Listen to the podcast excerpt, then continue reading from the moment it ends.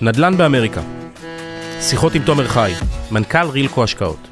פודקאסט על נדל"ן והשקעות בארצות הברית. חן, לין, כיף שאתם פה. תודה רבה. היי תומר. אהלן. אז אה, בואו, אתם יודעים מה, נתחיל דווקא עם הצד שלכם. איפה השינויים בשוק פגשו אתכן? אתן משקיעות נדל"ן בעצמכן, אתן מלוות קהילות של משקיעים. איפה אתם פגשתם את השינויים, את השוק הזה שהתערבל לו בקורונה? אני אתחיל דווקא בשיתוף אישי של לין ושלי, שאנחנו מתות על שינויים. אני חושבת שאחד הדברים שעזרו לנו, אה, גם ברמה העסקית שלנו, גם בפעילויות שלנו עם קהילות משקיעים וגם כמשקיעות נדל"ן, זה האהבה הזאת לשינויים. בשנתיים האחרונות שוק הנדל"ן, גם בארץ, גם בעולם, חווה כל כך הרבה שינויים. אה, גם שוק העבודה השתנה וזה השפיע על שימושים בנדל"ן. אה, כל העולמות של מסחר, e-commerce, זה באמת היה, היו שנים מרתקות, שכל אחת מהן אפשר פרק שלם על איך היא השפיעה על הסקטורים, אה, ואני חושבת ש... מהבורסה, דרך העסקים, ובטח על הנדל"ן, הכל התערבב. בדיוק, אז, אה, אז זה פגש אותנו קודם כל בהמון סקרנות ועניין, בכל ככה שינוי בתקופת הקורונה, אני ולין לפחות סטארט-אפ אחד בחנו שמגיב לשינויים האלה, כמובן פרופטק ועולמות שאנחנו מתעסקות בהם. אמ, אבל בעיקר זה פגש אותנו בניסיון למצוא את ההזדמנויות ואיך המגמות האלה באמת אה, הולכות להשפיע. כולם הספידו את שוק, את שוק המשרדים, אבל בסוף ראינו רק עליות בכל העולם. גם בבורסה, כולם היו בטוחים שהבורסה תקרוס, ומעבר לשבוע שהיא באמת נפלה, היא לא הפסיקה לעלות במשך אה, שנה וחצי. נכון. אמ, אני חושב שיזם טוב, הוא, הוא חי מה, מהשינויים האלה. הוא חי מהמשברים האלה, הוא מייצר שם הזדמנויות. אה, אה, בכל העולמות. אנחנו ניקח את זה כמובן בפרק הזה לעולם הנדל"ן, לעולם שלנו, ואנחנו נבין איך אנחנו, בכובע של היזמים, התמודדנו עם השינויים, אבל גם מה חשוב לשים לב בכללי בעסקאות נדל"ן בשוק משתנה. אה, יש לכם בפרויקטים לא מעט שימושים מעורבים, אם אני לא טועה בחלק גדול מהפרויקטים שאני מכירה, יש בקומות הקרקע מסחר, איך זה פגש? זו מגמה מאוד מאוד מעניינת. דווקא תקופת הקורונה או היציאה מהמשרדים, כביכול, גרמה לסוחרים הגדולים לרצות שטחים רחבים יותר, שטחים שהם יוכלו לתת שם משמעות לעובדים שלהם. ממש מתוך צורך של אה, לשבת במרחק למשל, או מאיזה כיוון זה בא, הגדלים? אני אתאר לך את זה בדוגמה מאוד מעניינת. אני חושב שב-60 או 70 אחוז מבנייני המשרדים שלנו נפתח חדר כושר בשנה האחרונה. חדר כושר שהוא גם עסק בפני עצמו, אבל הוא גם קודם כל עומד ל- ל- לרשות העובדים. זה הקהל העיקרי שלו. הסוחרים הגדולים הבינו שבשביל שהעובדים יבואו וירצו לעבוד מהמשרד, הם צריכים לתת להם ערך. הם צריכים לתת להם פסיליטיז מלא יותר. הם צריכים לתת להם מגוון שירותים, אם זה מסעדות, אם זה אה, אה, חדר כושר, כמו שאמרנו, אם זה שטחי פנאי רחבים יותר. זה מעניין, כי המגמה הייתה כביכול נתפסת של לצאת מהמשרדים, של לקחת אה, שטחים קטנים יותר, של עבודה מהבית, ודווקא מה שקרה זה הפוך. תראה, הייתה מגמה כזו שבהמון אה, שטחי אה, משרדים, חללי העבודה לקחו קומות אה, מסוימות, והיום יש ציפייה שהמגדל המשרדים כבר יתקן את כל ה-facilities של so called WeWork או Regis ואחרים, וזה באמת מתחבר למה שאתה אומר, לערך המוסף שאנשים מקבל, מצפים לקבל כשהם נכנסים למגדל. היום עירוב שימושים זה משהו שמאוד מקובל, אנחנו רואים את זה בבנייה החדשה בעיקר. שהיום בשלב התכנון כבר אה, אה, חושבים על איך אנחנו משלבים גם שטחי משרד, גם אה, בתי מלון, גם מגורים באותו בניין, באותו קומפלקס. אפשר לראות את זה בכל העולם, אפילו פה בישראל. יש לא מעט בניינים שהיום מתוכננים מראש כך, שהם אה, גם, אה, אה, שהם בעצם מספקים מגוון שירותים.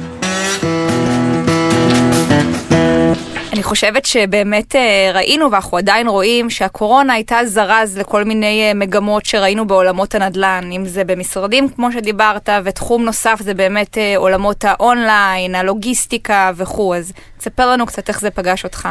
זו נקודה מאוד מאוד מעניינת. המכירות אונליין עלו בצורה אה, משמעותית בתקופת הקורונה, זה משהו שהיה אה, באמת מגמה רוחבית. מי שהובילה את המגמה הזאת, או מי שהובילה את השוק ועדיין מובילה זו כמובן אמזון. בשטח שאנחנו פועלים בו במטרופולין קליבלנד זה, זה היה... זה היה מדהים, באמת, כל אבן פינה שהונחה, אמזון קפצו עליה, על כל מרכז לוגיסטי, מרכז uh, תעשייתי, הם פשוט קפצו וקנו את זה במחירים ש... ש... בוא נגיד 50% יותר ממחיר השוק ברמה וואו. הזאת. לחלוטין, זה היה משמעותי. גם אנחנו הלכנו למגמה הזאת והבנו את זה וניתחנו את השוק. אמנם אנחנו לא שחקנים משמעותיים כמו אמזון, אין מה לעשות, אולי יום אחד, אבל גם אנחנו התחרנו והצלחנו לשים יד על מספר פרויקטים בסקטור של התעשייה והלוגיסטיקה.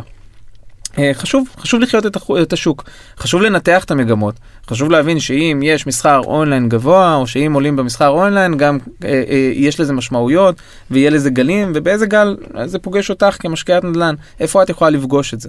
הלכנו לסקטור הזה של הלוגיסטיקה, של התעשייה, הצלחנו לשים יד על מספר פרויקטים שמוכיחים את עצמם. סקטור מעולה, וזה בדיוק אחד הגלים של הקורונה שאנחנו זיהינו והצלחנו אה, אה, לייצר ממנו הזדמנות. כמשקיעים, כ- כנדלניסטים, כיזמים, תמיד חשוב לזהות את המגמות בשוק ולחיות את השוק. אם לא היינו חיים את השוק ואם לא היינו מנתחים, לא היינו מגיעים לזה כנראה. היינו נשארים לאיזה קיבעון של אה, אה, אה, משהו קדום שלא קשור למציאות היומיומית שלנו. מרתק וחשוב. תראה, לצד uh, מגמות חיוביות, כמו שציינת, הזדמנויות uh, של uh, לוגיסטיקה ושינויים בצריכה, היו גם מגמות פחות משמחות ליזמי נדל"ן, למשל אה, התייקרות הסחורות, אה, בכלל חומרי הגלם לענף הבנייה, גם היבטי המימון, מתחילים לדבר על העלאות ריבית שמאוד ישפיעו על הפיננסים. אז איך אתם מתמודדים עם שני האתגרים הללו? זה גם uh, מוביל, ב... זה גם קורה במחירי השילוח, כולנו רואים את הפקקים בנמלים. זה נחמד בחיפה, בארצות הברית זה פי כמה וכמה, זה משהו שבאמת עולמי. אם פעם היה עולה לשלוח מכולה כאלף, אלפיים דולר, היום זה פי עשר או פי עשרים כבר. מטורף. זה משפיע על כל השווקים, גם בנדל"ן. אני פחות מרגיש את זה. אנחנו אה, מבצעים פחות פרויקטים של יזמות, של בנייה, אז מחירי הסחורות הם פחות מהותיים אה, לעסקאות שאנחנו מבצעים. כמובן, צריך לקחת את הכל בחשבון, צריך לעשות תוכניות שמרניות, לגדר את הסיכונים האלה, לקחת מרחבי ביטחון. אה, זה, זה משהו מובן מאליו ובסיסי בכל תוכנית עסקית שצריך לקחת. אני חושב שגם בארץ מרגישים את זה ורואים את זה. יזמים הטובים והחברות הטובות ששורדות זה החברות שבאמת נערכו לזה והבינו שהולכת להיות פה עליית מחירים.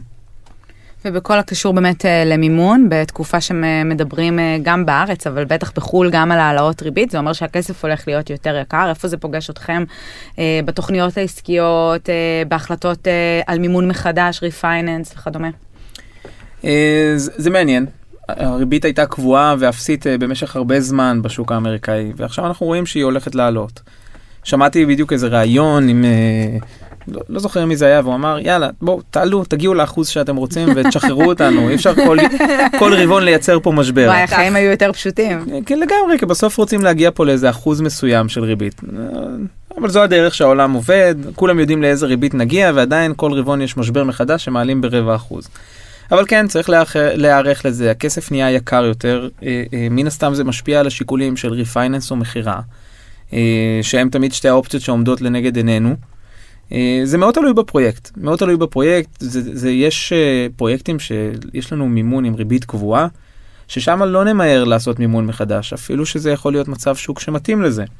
ויש פרויקטים עם ריבית משתנה, שמן הסתם אנחנו נפעל אפילו שזה באמצע פרויקט, או שלפי התוכנית העסקית היינו אמורים לעשות את זה רק עוד איקס שנים, אנחנו נפעל לעשות refinance, או נפעל אפילו לממש את הנכס, בהתאם למצב השוק. צריך לחיות את השוק, צריך להכיר את השוק, צריך אה, אה, אה, לזרום, ולא להיות מקובעים לאיזה תוכנית כזו או אחרת. זה אומר שמעבר באמת ל, אה, להשתנות ולפלקסביליות סביב אה, בחינת העסקאות עצמם, גם בעסקה שכבר נמצאת אצלכם, אתם כל הזמן חושבים ומחשבים מסלול מחדש. לחלוטין, לחלוטין, אנחנו באמת מסתכלים על עסקאות, אנחנו כל רבעון מוציאים, עושים דוחות מן הסתם. בעת עריכת הדוחות אנחנו מסתכלים ובוחנים גם קדימה, מה הולך להיות ברבעון הבא, מה הולך להיות בחציון ובטח גם בשנה הבאה. אנחנו משלבים את זה עם מצב השוק הקיים ביחס לסקטור המסוים שהבניין הזה שייך אליו, ואנחנו מחליטים מה לעשות. אף פעם אנחנו לא נהיה מקובעים ונלך אה, אה, בעצימת עיניים אחרי תוכנית כזו או אחרת, כמה טובה שהיא לא תהיה. מעניין. אני חושבת שאחד הדברים שהכי מעסיקים, אנחנו ככה נחשפות לזה כל הזמן, משקיעות ומשקיעים עכשיו, זה מה קדימה. יש תחושה שבכל הסקטורים, בכל ענף הנדל"ן, גם בארצות הברית, המחירים מאוד עלו. אנחנו רואים את זה באזורים מסוימים, גם במגורים, גם במשרדים, בטח ובטח במסחר, לוגיסטיקה, הסקטורים שציינת. אז תן לנו ספוילר לעתיד, כמה שאפשר, וכמובן ללא, ה... ללא המלצות, אה, מה אתה חושב? איפה, איפה הסקטורים המעניינים, איפה ימשיך לעלות, איפה הביקושים ימשיכו להיות uh, בעוצמות של היום? Uh, לא סתם אומרים שהנבואה ניתנה לשוטים, זה כמו שאני אנסה... כן, למרות שבישראל זה קל, תשמעי, בישראל מה יקרה עם שוק הנדל"ן? הוא יעלה, בסיכוי גבוה. אבל אה, עוד פעם, אנחנו חיים את השוק האמריקאי, אנחנו חיים את השוק הספציפי של המרחב בו אנחנו פועלים. אי אפשר לחזות מה יהיה. אני יודע מה אנחנו מתמקדים. אנחנו נמשיך להתמקד ב-22-23 בשוק המשרדים, בשוק, בשוק המסחר, הלוגיסטיקה, שהשתנה וקפץ מדרגה והוא ימשיך להיות מספיק חזק ואיתן גם בשנים הקרובות. הריבית היא תעלה לאחוז שאנחנו יודעים ומכירים אותו, ייקח לה עוד רבעון, עוד שני רבעונים, עוד שלושה רבעונים, בסוף היא תגיע לשם. אני אתן טיפ, אוקיי? כי בסוף המטרה שלנו פה היא באמת שהמאזינים יצאו עם איזה ערך, עם משהו מסוים מהפרק הזה.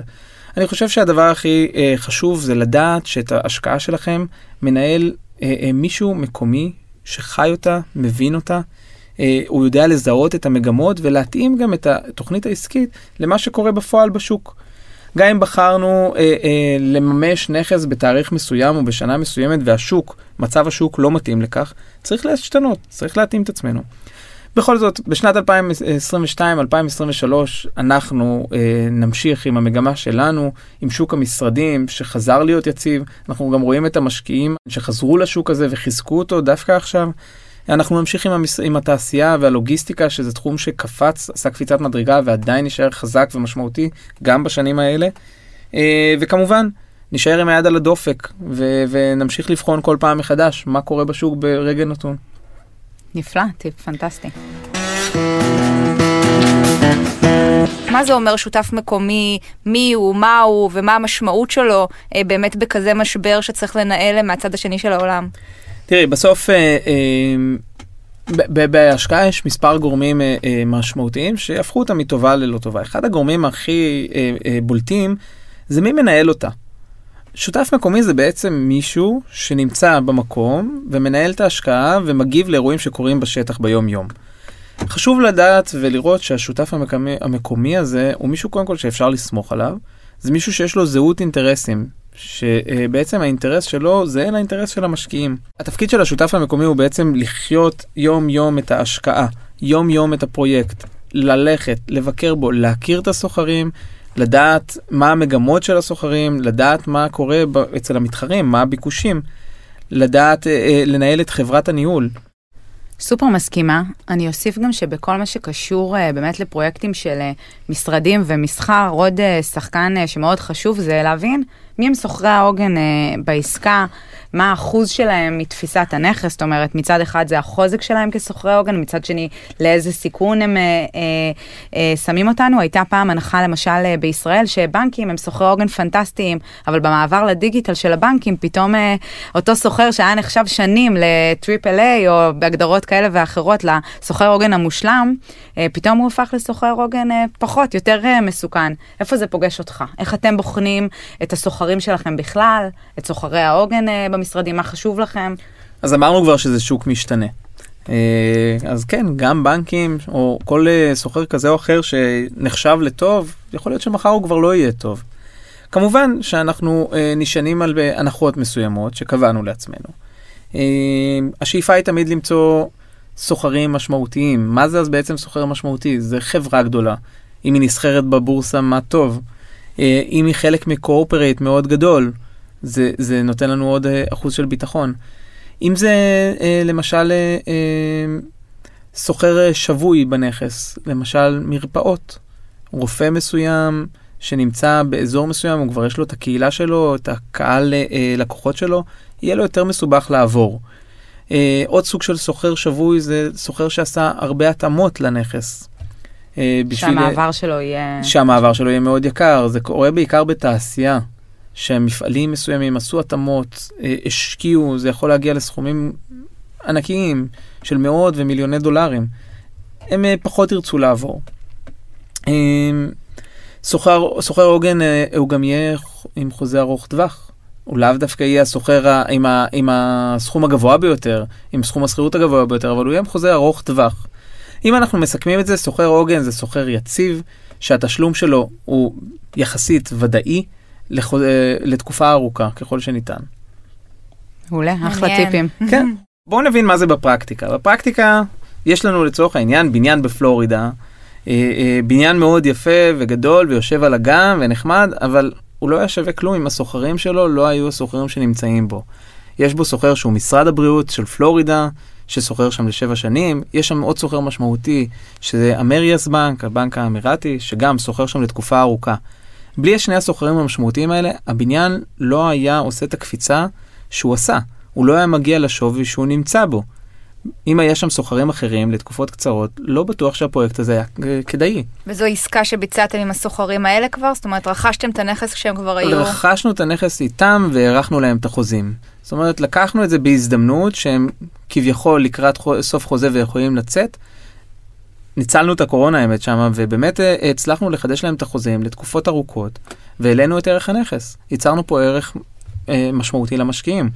עוד דוגמה למשל זה, זה AT&T, חברת הטלפונים הכי גדולה. חברה קטנה כזאת, כן, שאף אחד לא מכיר. כן, בין, ה, בין החברות הכי גדולות בארצות הברית, שגם יש לנו מרכז מסחרי, אמנם אה, אה, קטן, לא גדול מדי, אבל את חציו תופס את AT&T. מה שלא יהיה, וגם חווינו את זה עוד פעם בתקופת הקורונה, אז כן, אז היה שם עוד איזה סוחר קטן כזה או אחר שלא שילם, אבל ברגע שיש לך סוחר כמו AT&T, הפרויקט יציב. הפרויקט יכניס, הוא יכסה את ההוצאות שלו וגם ייצר ערך למשקיעים.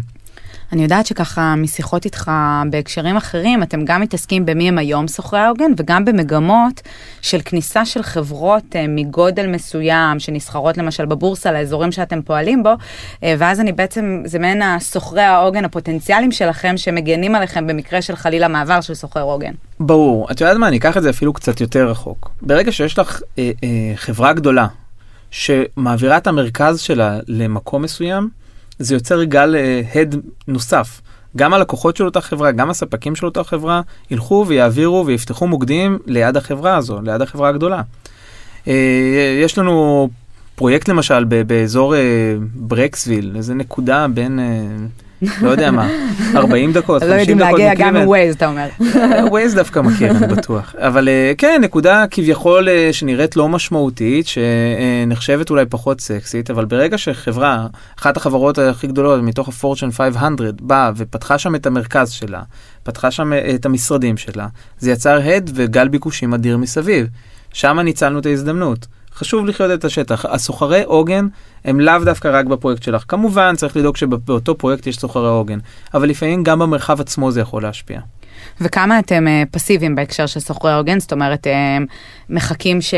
ורוכשים נכסים שסוחרי העוגן uh, נמצאים בהם, או ממש הולכים לחברות פוטנציאליות להיות סוחרי עוגן, אולי אפילו להחליף סוחרים כדי להשביח, וממש אקטיביים ופונים, למשל אם באזור מסוים פונים לחברות ההייטק החדשות, או למרכזי פיתוח, כמו שאמרת, או לכל... תראה, יש פה, יש פה שילוב. השאיפה שלנו היא תמיד לקנות פרויקט כמה שיותר משעמם במרכאות. שיש בו כבר סוחרי עוגן, שהחוזים הם ארוכי טווח, שהוא מושלם ולא צריך אה, להחליף בו בלטה. אבל זה, המציאות שונה. דווקא יש כאלה, כן, קשה להגיע אליהם, זה אוטופי. אה, אני לא אגיד לך שזה לא קורה, קורה, אבל לא מספיק. ואז אנחנו בעצם אה, חיים את מרחב המציאות שקורה בדרך כלל. שכן, יש סוחרי עוגן, אבל עדיין אנחנו הולכים ומחזרים אחרי סוחרים פוטנציאליים נוספים, אם זה באמצעות ברוקרים או אם זה באמצעות אה, אה, אנשים כאלה ואחרים. אנחנו חיים את השוק, אנחנו יודעים איזה חברות פוטנציאליות מחפשות אה, לוקיישנים בשוק שאנחנו נמצאים בו, ומן הסתם אנחנו נשאף לתת להם את התנאים הטובים ביותר כדי שהם יבואו ויבחרו בבניינים שלנו. יש לזה גם אלמנט אה, של מיתוג, נגיד בשוק המקומי בקניון, באמת, זה לא פרסומת סמויה, אבל אם אין זרה, הקניון פחות אה, נחשב. זה, אני חושבת, סוחר עוגן במסחר הכי משמעותי אה, בישראל, כזה שמביא קונים לקניון. האם יש כללים כאלה אצלכם בשווקים, לסוחרי עוגן כאלה, שאפילו מיתוגית, ברגע שהם יושבים בנכסים שלכם, זה משרת אותך גם כמשכיר בנכסים אחרים? מן הסתם זה חשוב. אה, אני לא אגיד לך שזה השיקול היחידי. זרה, אם כבר נתת את הדוגמה של זרה, אני, אני לא בטוח שהם משלמים דמי ניהול לקניון, כי הם מפיקים לו הרבה ערך מוסף. אנחנו בתור משקיעים, אה, חשוב לנו הדמי ניהול, חשוב לנו השכירות, חשוב לנו לייצר את הערך למשקיעים. בסוף יש פה תוכנית עסקית שאנחנו צריכים לקיים אותה, ואנחנו צריכים לעבוד בהתאם לה. אז אולי זה יהיה נחמד ויפה שיהיה זרה או שווה ערך. במקרה שלך, וולמארט או... כן, זרה או טארגט. זרה או שווה ערך, אבל סביר להניח שדווקא סוחרים כאלה יבואו בתעריף נמוך מדי. או בתעריף נמוך יותר. פחות ישרתו את תוכנית נכון, העסקית. נכון, ולאו דווקא ישרתו את התוכנית העסקית. אנחנו כן נשאף לחברות גדולות, כן נשאף למותגים, אם זה משרת לנו את האינטרס והולך אה, אה, יחד עם התוכנית העסקית, זה לא יהיה השיקול היחידי. אז אה, דיברנו בפרק הזה על הרבה דברים, על מגמות, על דברים שקורים בשוק וכנראה גם עוד יקרו לנו בעתיד. אה, חשוב להבין שאני כיזם, וזה חשוב גם לראות אצל, אה, אה, בכל השקעה, שיש עקרונות ויש ערכים ויש אה, אה, אה, תוכניות שמתכננים, ועדיין כל תוכנית היא בסיס לשינוי. צריך לראות איך אה, דברים שקורים, אה, אה, אירועים שקורים בשווקים אחרים, משפיעים על עולם הנדל"ן או על עולם ההשקעות שלכם. לדוגמה, מלחמה בין רוסיה לקור... לאוקראינה גם כן משפיעה על שוק המניות בארצות הברית, על שער הדולר, ומן הסתם על אה, אה, כדאיות השקעה בארצות הברית, כן או לא. לא ניכנס לזה עכשיו כמובן, אבל אה, אה, חשוב להבין את המסר. אנחנו כיזמים תמיד נשארים עם עין אחת פקוחה, גם בלילה, תמיד אה, בודקים את השוק. אה, אה, אה, תמיד בוחנים מה אנחנו צריכים לשנות, איך אנחנו צריכים להתאים את עצמנו בשביל לעמוד בתוכניות העסקיות ולתת אפילו אה, ערך מוסף מעבר להם. לין, חן, תודה רבה שהייתם איתנו היום. היה נהניתי. פרק מרתק. איזה כיף. נבוא שוב אם תזמין.